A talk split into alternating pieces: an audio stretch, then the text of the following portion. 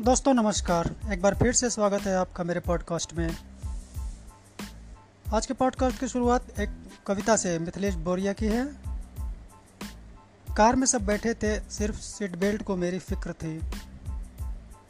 पैसा चमकने लगा और जंग रिश्तों में लग गई। मैं रोज़ मुस्कुराता हुआ घर आता हूँ घर पर। वो कौन है जो आईने में उदास सा रहता है? वहीं आगे एक छोटी सी और कविता उनकी है। रिश्तों की धूप ना मिले तो घर भी मर जाते हैं। मैंने उसे तोड़ दिया, वो फूल फिर भी मुस्कुरा रहा था। डामर नहीं है उस पुरानी सड़क पर पर किसी नेता का नाम आज भी है। मेरा हाथ नहीं था, बस मेरी कुछ लकीरें थीं उसके हाथों में। सोच समझकर व्यापार होता है, प्यार नहीं।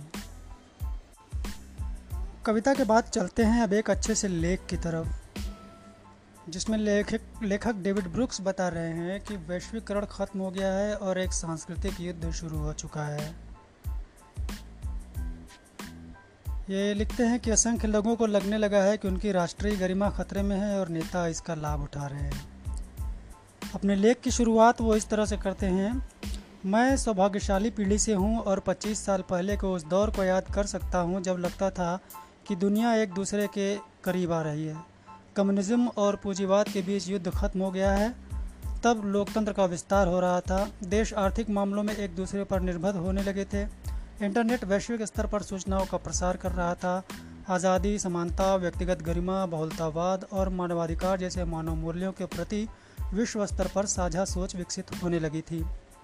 उन्नीस सौ नब्बे के दशक में ब्रिटिश समाजशास्त्री एंथोनी गिडिंस ने कहा था कि वैश्वीकरण हमारे जीवन स्थितियों का स्थानांतरण है। यह विश्व स्तर पर सामाजिक रिश्तों को गति प्रदान करता है। वैश्वीकरण विश्व स्तर पर सोच, उत्पाद, विचारों और संस्कृतियों के सम्मिश्रण था। इसके पीछे सोच यह था कि जैसे जैसे राष्ट्रों का विकास होता जा रहा है, वे हम पश्चिमी देशों की तरह विकसित होते जा रहे हैं। यह विचार व्यक्त किया जा रहा था कि वैश्वीकरण के कारण दुनिया भर के देश पश्चिमी देशों की तारीफ़ और अनुकरण भी करेंगे। जब भी कल्पना की जाने लगी थी कि जैसे जैसे लोग आधुनिक होंगे, वे बुर्जुआ, उपभोक्तावादी और शांतिप्रिय होते जाएँगे। जैसे जैसे समाज आधुनिक होंगे, वे यूरोप और अमेरिका के एक बड़े हिस्से की तरह धर्मनिरपेक्ष होंगे। वे दूसरे देशों पर हमला करने के बजाय आर्थिक लाभ कमाने पर ध्यान केंद्रित करेंगे।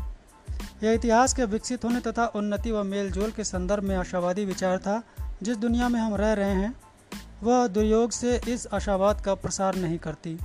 दुनिया में मेल जोल के बजाय अब अलगाव के चिन्ह हैं। वैश्वीकरण की प्रक्रिया धीमी और कुछ मामलों में उल्टी भी हो गई है। यूक्रेन पर रूसी हमला इसी प्रवृत्ति के बारे में बताता है।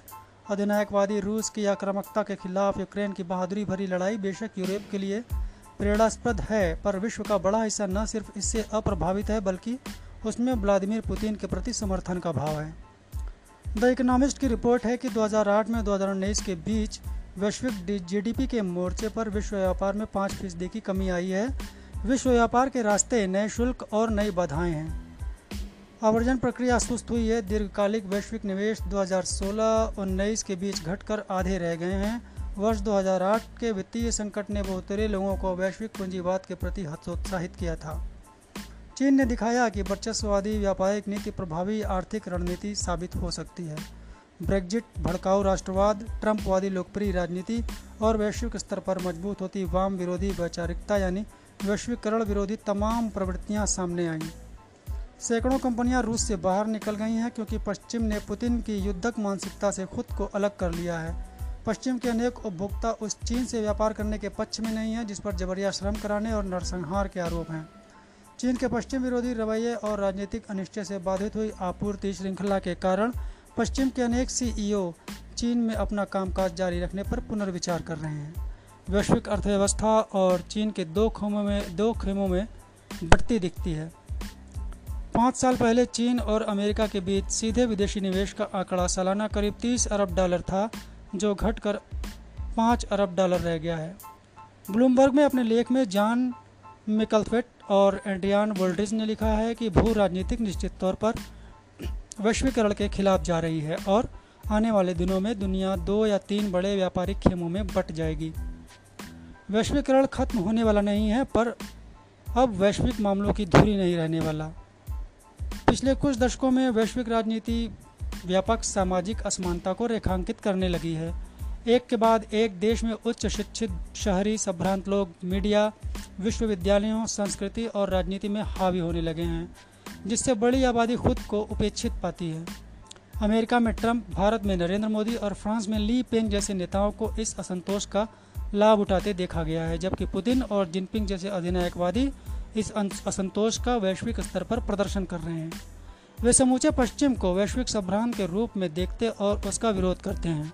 पिछले कुछ दशकों से असंख्य लोगों को लगने लगा है कि उनके देश को पीछे धकेल दिया गया है और उनकी राष्ट्रीय गरिमा खतरे में है।